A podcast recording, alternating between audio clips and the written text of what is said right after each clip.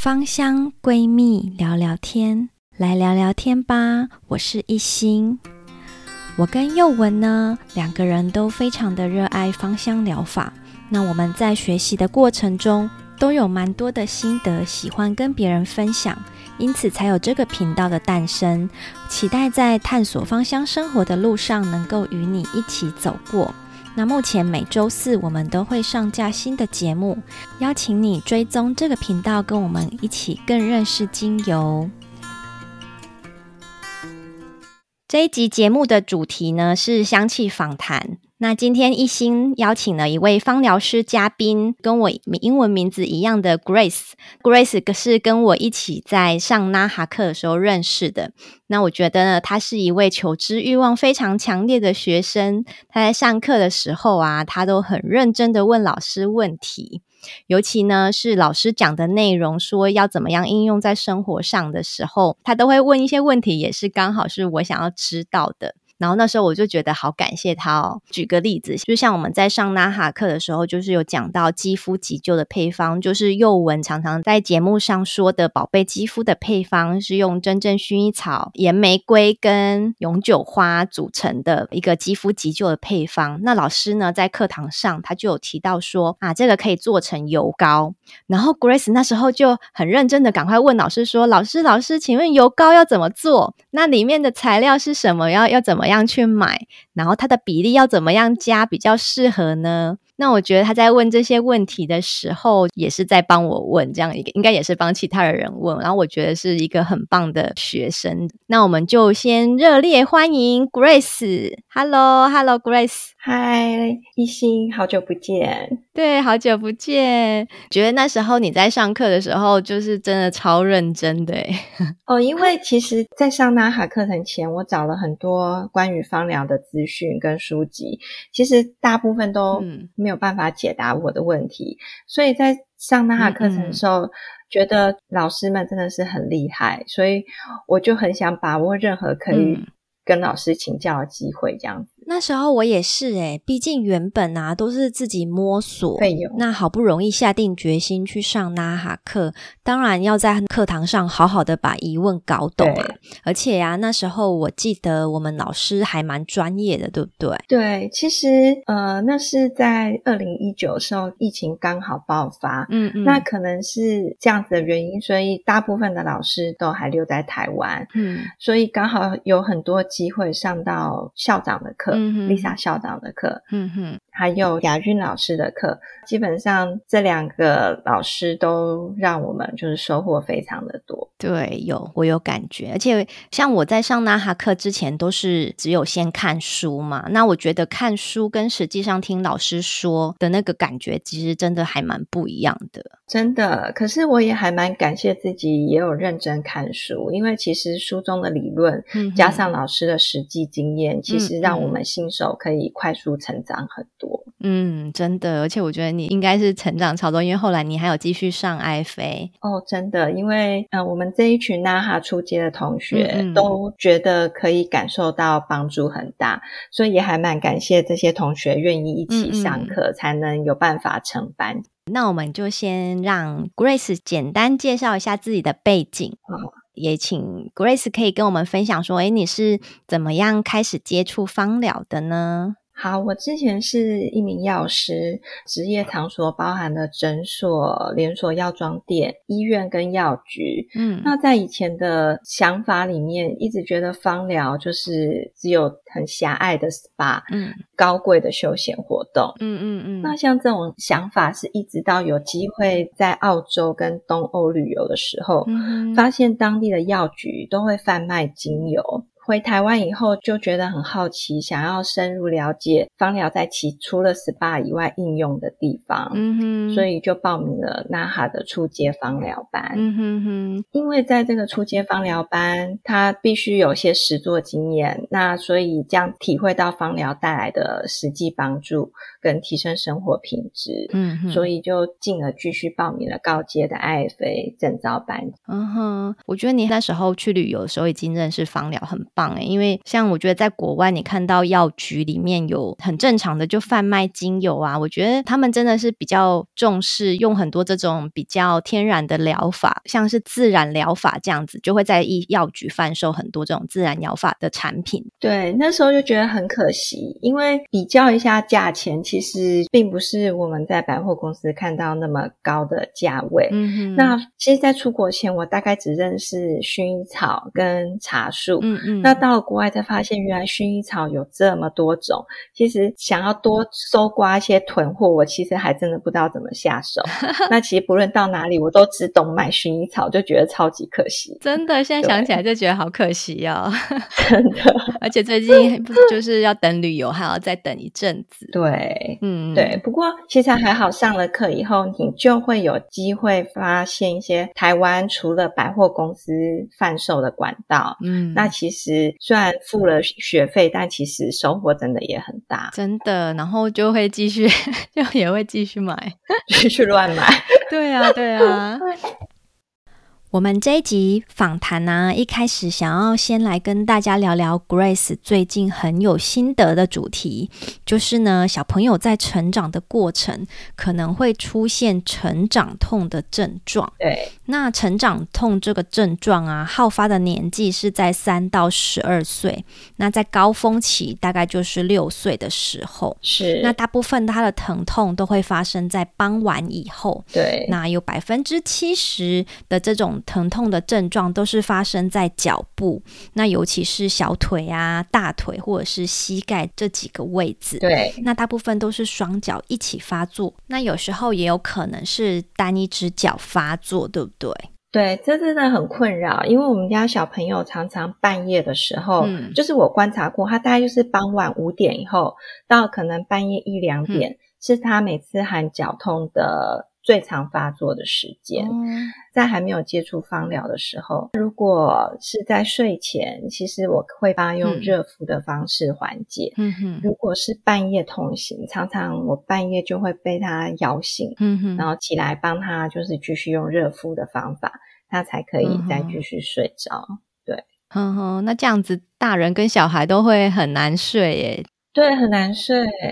因为其实他发作的时间很频繁，嗯哼。那他大概是几岁的时候开始有这样的症状呢？他大概国小低年级的时候就开始，哦、然后一直持续，几乎都没有间断过。嗯，嗯对，哇，嗯。虽然他的症状观察起来跟生长痛是相符合的，嗯，可是我还是每年都有带他去骨科或者是复健科。请医生追踪，或者请医生看一下。嗯，那得到的医生答案大部分就是继续观察。哦，真的，是不是没有说可以做什么治疗啊什么的？对，没有明确或是开药物说要治疗之类的。嗯，对。那后来你学了芳疗之后，你有用芳疗的方式帮他缓解吗？啊、呃，有，其实，在 NAHA 初阶的时候，嗯、我那时候就是手边有很多芳疗书，嗯哼，那女儿也会拿去翻。那她看到按摩的章节，她就直接拿书跟我说：“妈妈，你帮我按摩。”哼哼。其实那时候就是也很简单，照着书上的步骤，嗯、一步一步帮她按。那按完一阵子，就发现，诶，他已经好久没有半夜说脚痛，嗯哼，爬起来叫我帮他热敷。哦哼哼，所以在晚上的时候，我就主动帮他按摩。哼哼。可以换取晚上好睡一点，这样子。就母女两个人都很好睡，是吗？对，他那时候年纪大概是十岁左右。我其实没有用很高浓度的按摩油帮他按摩，嗯、通常大概就是一 percent 的浓度左右。按摩的范围大概就是小腿，因为他最常喊小腿痛，所以我就只帮他按小腿的部分。嗯嗯，那其实效果还蛮不错的。嗯、那一年的九月，我又继续。进修 IFA 的课程，嗯嗯，IFA 的课程里面，瑞典式按摩是课程的一个大重点。对，那经过专业老师的指导，嗯哼，我女儿对按摩的回馈赞不绝口，这样。呵呵，对，我觉得瑞典式按摩啊，因为我之前曾经让 Grace 帮我全身按摩过，我觉得超级舒服。我还是就是用一种很温柔的的触感在帮你的肌肉放松，嗯、是非常的舒服的。Grace 可以跟我们介绍一下瑞典式按摩的原理呀、啊，还是它的内容？稍微介绍一下吗？哦，好啊，瑞典式按摩它其实是以人体解剖学为依据，因为在 IFA 课程里面，嗯、生理解剖学也是这门课的一个大重点。嗯哼。我们边学习生理解剖学，然后在那个按摩的课堂上，老师也会在实际用我们的人体再讲解一次。嗯。那瑞典式按摩，它透过按、揉、推、抚这些比较轻柔的手法，嗯，让我们的肌肉、关节、筋膜。它可以做全面的放松，嗯哼，它算是一个医生提倡的一个专业的按摩方式。其实，在上 IFA 课程前，我帮我女儿按摩的范围大部分都是小腿，嗯哼哼。那可是上完瑞典式按摩以后，我会帮她按摩范围从脚底，然后延伸到大腿的根部。哦，那以女儿的反馈来说，她说这样子她的腿放松的更彻底、更舒服。嗯哼，因为。学完了生理解剖学以后，嗯，你其实可以理解到，我们全身就是一个整体。嗯，就是按摩它也不适合说你今天只有小腿痛你就按小腿。嗯，嗯，它其实是一个连贯性的构造。嗯哼，对，嗯，就它的肌肉都会相连到，对不对？对对，所以我觉得真的上了这些实作课程，真的帮助蛮大的。嗯哼，让我们母女的睡眠品质都大大的提升。嗯哼，那同时，嗯，我女儿本来就是对可能隔天一些考试容易紧张。嗯，那经有这样子的按摩一个抚触，其实也让她放松了心理的压力。嗯哼，那在这段时间，她因为很放松嘛，嗯嗯，所以在进入青春期的这个阶段，嗯，其实她也会。会说出很多自己一些心里面的话，可以增加一些亲子关系。哇塞，也太棒了吧！嗯、就是一举多得哎。对啊，所以我真的就是还蛮感谢自己，嗯，还蛮认真学习这一块的。真的哎，那 让我觉得可以考虑一下。你可以改天再让我按摩这样子。哦，我觉得去去给你按摩是一定要的。对啊，就就让我想到我自己的小孩，就是有一个中年级了。对，就是 不过他目前是没有提到他有生长痛的问题。不过我觉得亲子关系在按摩的过程是真的可以增加亲子关系。对。其实也不一定要小孩身体哪里有什么病痛之类的，他就是也很适合当睡前可能花个五分钟当一个亲子的亲密时间。真的有有有，因为 因为睡觉前妈妈其实有时候都已经根本就是不想帮他们按，真的其实是妈妈自己要解决那个懒的问题。没错，只要愿意，对啊，对，其实你只要多盯十分钟，你后面就是会比较轻松。真的好哦，这个要学起来。那 Grace 可以帮我们讲一下，说如果你想要帮家人按摩的时候，有没有什么要注意的事项，或是可以准备什么东西，让我们也可以好好学一下啊？其实我觉得蛮简单的，大概可以分成三个准备工作。嗯哼，一个就是制造一个比较舒适、放松、娴静的氛围。嗯哼，就像小孩睡前，你可以把灯光调暗。嗯，那把床跟小朋友一起铺好。嗯哼，像我自己。本身会选几支比较帮助睡眠的精油，像真正薰衣草，嗯哼，或是甜马玉兰，或是柠檬薄荷等等做扩香哦，哼哼。再来就是可以准备三条大浴巾，这个大浴巾的尺寸，我觉得至少要长一百四十公分。宽五六十公分左右，好好好。那一条呢是可以拿来铺床，因为可以防止那个按摩油不小心污染你的床单。哦。然后第二条呢是可以盖住小朋友的身体，因为有时候我们必须把衣服啊除去。嗯。如果大面积的没有盖住的话，怕容易着凉。哦，对。那另外一条呢，我们可以把它卷起来，嗯、把它垫在小朋友的脚背下，嗯、因为这样子他趴着按摩的时候或躺着，他的脚会比较舒服一点。哇，真的很专业，很专业的按摩准备。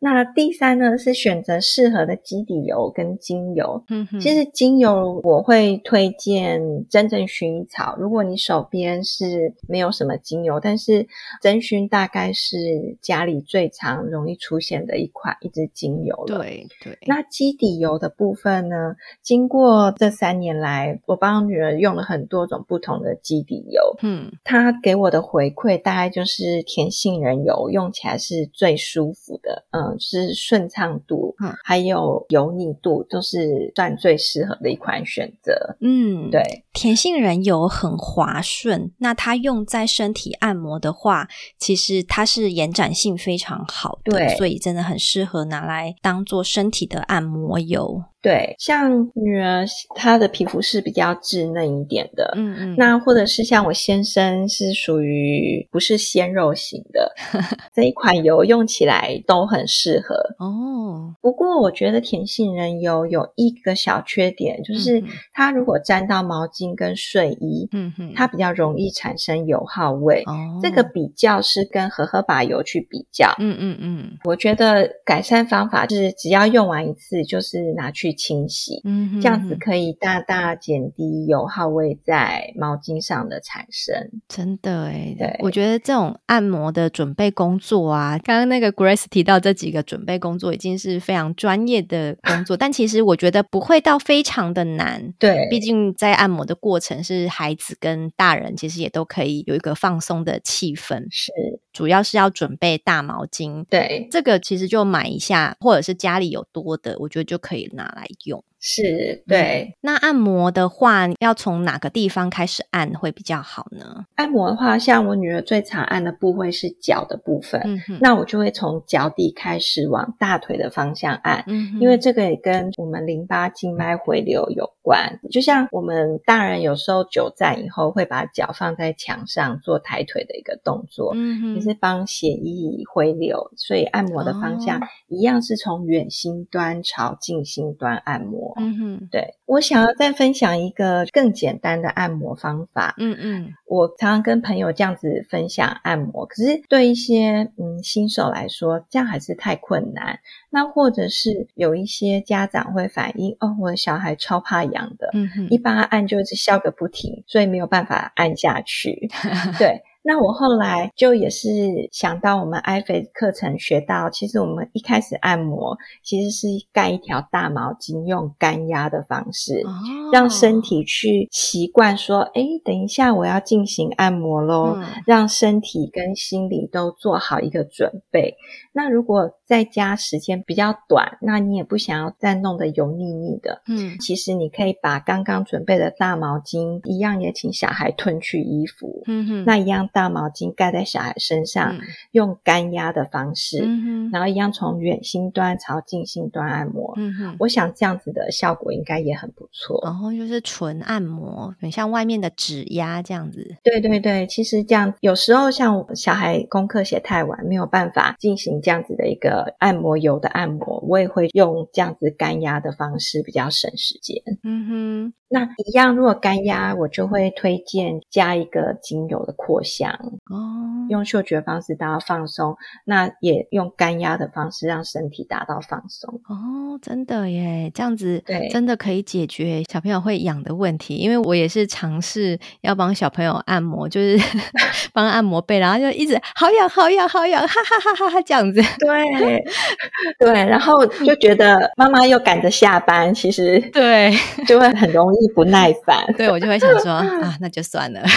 对，那其实干压一阵子，或许在比较有空，像周末或是周五的晚上，嗯，可以再进行稍微工程浩大一点点的按摩油按摩。嗯。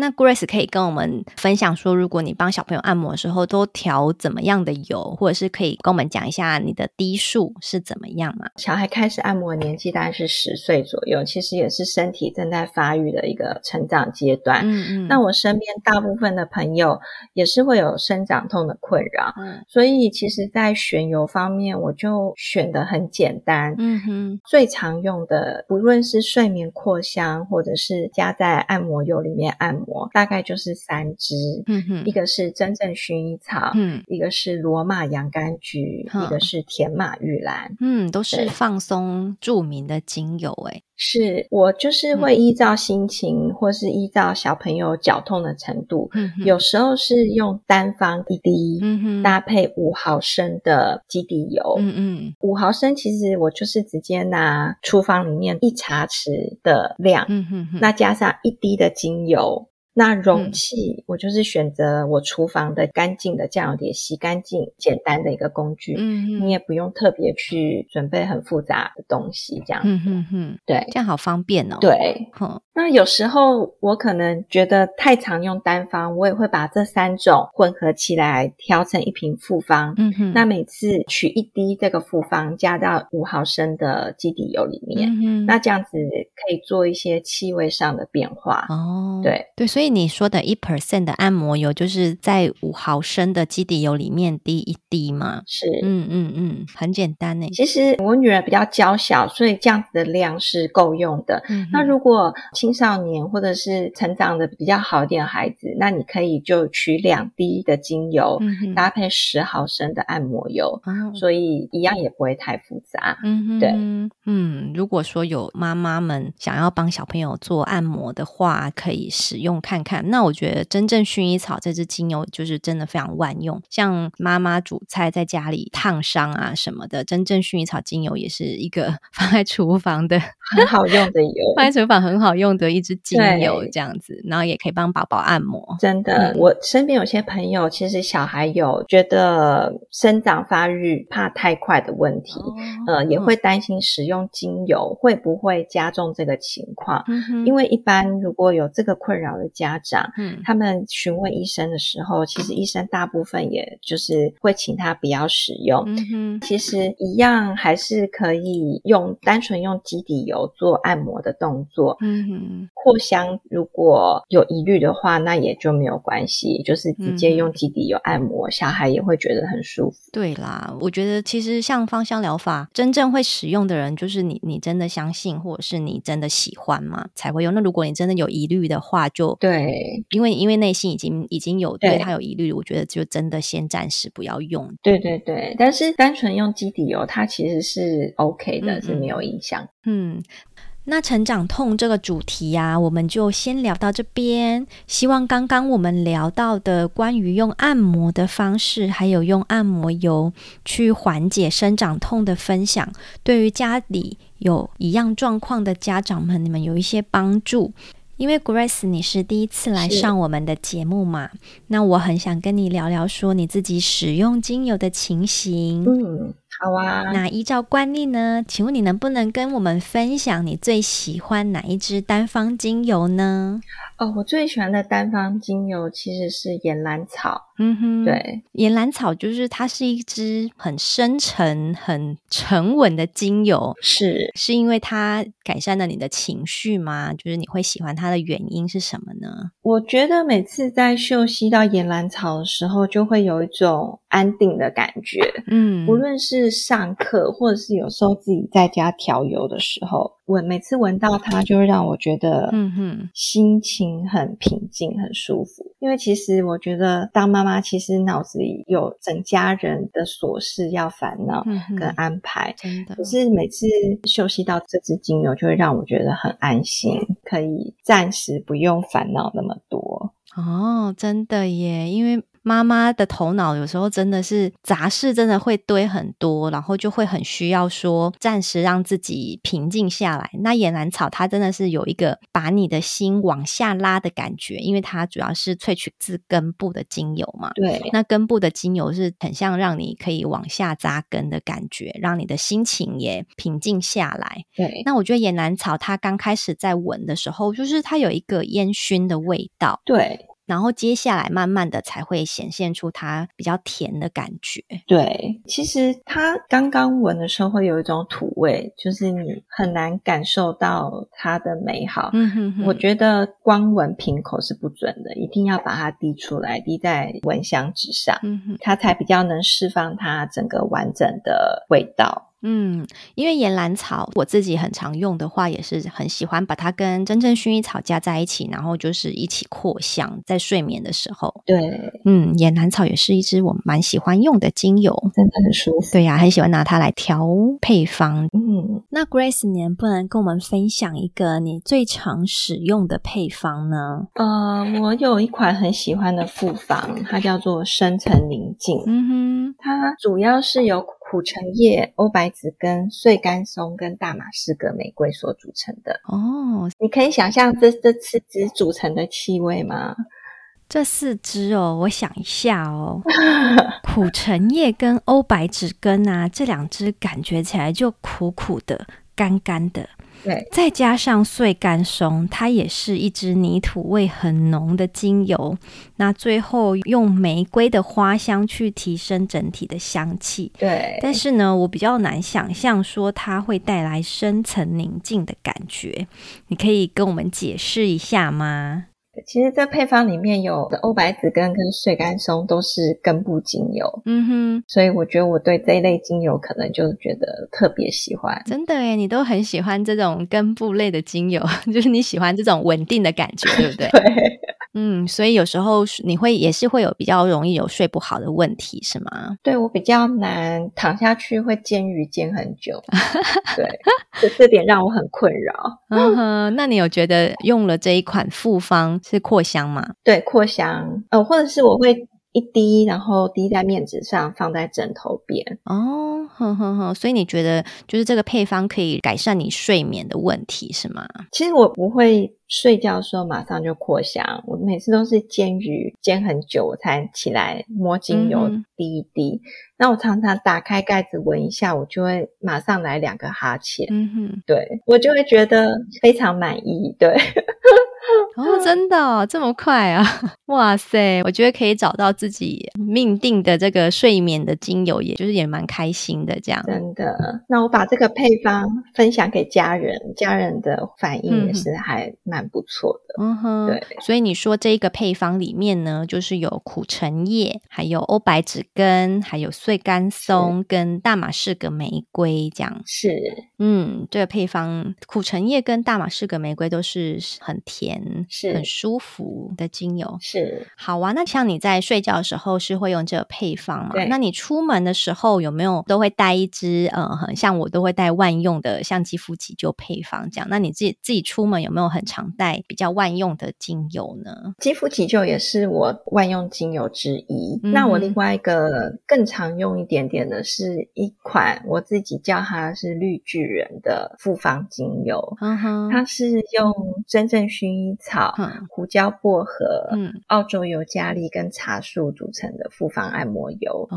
那因为这四支的组成就是单方本身就都很安全，嗯嗯，嗯，所以我会把它浓度调的稍微高一点，嗯，随身携带。嗯，那每次遇到有蚊虫叮咬的时候，嗯，它就会非常好用。那你大概都调成几 percent 呢？像我可能会调成二十 percent 给我的女儿携带使用，哦、她。毕竟就是自己在外面对一些状况判断可能不够有经验。嗯嗯那我自己随身包包我会调到四十 percent 哦，其实这已经是大大超过一些书上建议的浓度。不过因为我会视情况，那我也会知道这个组成是安全，嗯嗯嗯，所以我就比较有信心把它调成浓度比较高。嗯、因为毕竟在外遇到问题，你一定会比较想要赶快解决它。真的，对，嗯，而且其实其实高浓度就是适合局部使用，然后我们平常拿出门也都是使用局部嘛。是，所以我就觉得蛮好用。那像这个配方，你把它用在蚊虫叮咬之外，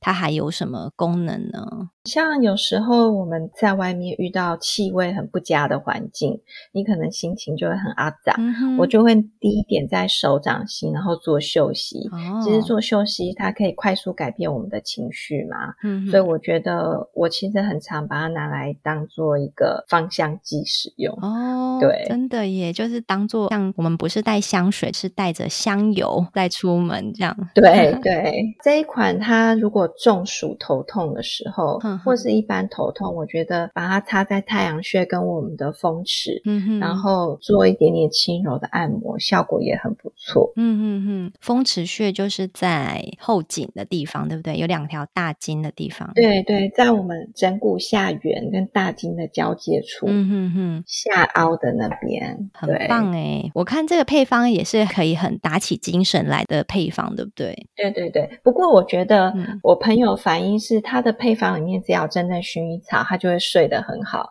所以我觉得其实要因人而异。对哦，真的可能 剂量要再少一点这样子。对，或者是像这四支配方单方都是很安全，你可以试着调出适合自己的。如果你是以常以提神为主，那你的尤加利、茶树跟薄荷就可以稍微高出真正薰衣草一点点。所以平常用一比一比一比一就可以了嘛，对不对？对，我大概是这样子使用的。像我分享这个配方给朋友，他是回馈说他在晕车的时候，或是先在蚊虫叮咬前来做防蚊液，嗯，他觉得效果也非常好。嗯，真的。那我觉得这支配方就是夏天是一个很夏天的消耗量很，应该是就是用很快的油。还好这四支单方也是非常平价的精油，用起来不会心痛。对耶，对耶。哦，那也推荐给听众朋友，就是如果你有这四支精油。有可以自己调成一个 Grace 的绿巨人配方试试看哦。对，推荐哦。对，那 Grace，你有没有可以跟大家推荐印象最深刻的芳疗书呢？呃，我印象最深刻芳疗书是《芳疗实证全书》。嗯哼，它是一本算蛮厚重，不适合拿来压泡面的工具书。对，那它呃里面算是结合二十年左右的一个芳疗经验写成的。嗯哼。所以其实不论是新手想要了解，或者是老手想要再多参考一些配方，嗯、它其实都很实用。它也是我书架上翻阅率最高最高的一本书。你说最常拿下来看是吗？对对，因为这本书就是我也有，那我觉得它真的是在中文市场里面写的算是非常完整的一本芳疗书。真的，它里面呢、啊、有介绍，像是它就会介绍精油历史啊，然后植物科属也介绍。精油化学也有介绍单方精油，对，还有精油的应用，没错。看这本书其实跟上了一个系统的芳疗课程，就是也蛮像的。对，我觉得我们就是看书的话，真的很容易卡住，或者是会懒，可能看一点点就会想休息。真的。那我觉得上课的话，你在听讲的过程，其实是我觉得是会吸收比较快。我觉得也是跟每个人学习的方式不一样。像我们上过系统课程之后，再回来看这本书，还是收获很多。对，没错。而且我觉得，其实书上里面的配方，嗯，在新手看来很容易缺一支精油，你就会觉得很慌张，嗯，觉得这样子就没有办法完成一个配方。嗯，可是当你系统性的上过课以后，其实你的大脑里面资料库就很完整。这一支缺少，你可以马上再找到两支取代它的来来完整这个配方。嗯，就是活用度差很多。对啊，其实我自己也有这样子感觉，因为我就是有有分呃，一开始才刚接触的时候看这本书，跟我现在已经接触一段时间在看这本书，其实看书的感觉真的是完全不一样。然后就会像刚刚你讲的，每次在看配方的时候，之前就会就觉得少一两支精油，但是现在可可是现在应该也精油也很多了啦。就是比较不会有缺油的状况，这样真的对。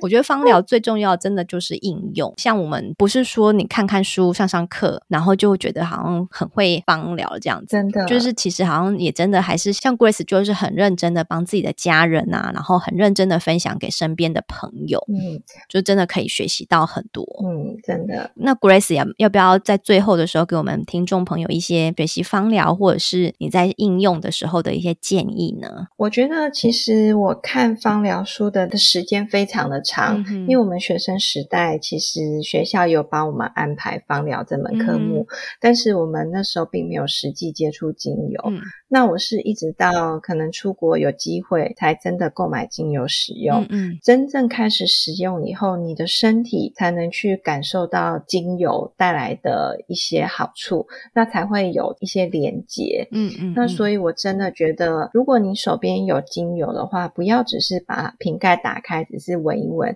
其实你可以大胆的把它拿出来用，单纯滴在面纸上扩香，那也是一个很有趣的小实验。那你的嗅觉也会感受到很多不一样的惊奇。嗯哼，对，所以一定一定要就是多多使用这样。嗯哼哼，我觉得这也是我们用精油的最终极的目标，主要就是提升我们的生活品质嘛。我们都希望我们有健康的身心灵，精油是可以辅助我们，可以让我们的生活中增加一些品质的一个东西。那今天也很感谢 Grace 今天来跟我们分享。那我们下次如果有机会再请 Grace，就是可以来跟我们分享其他的主题。嗯，好，谢谢一心。那我们今天节目就到这边，我们就下次见喽。好，拜拜。谢谢一心，拜拜。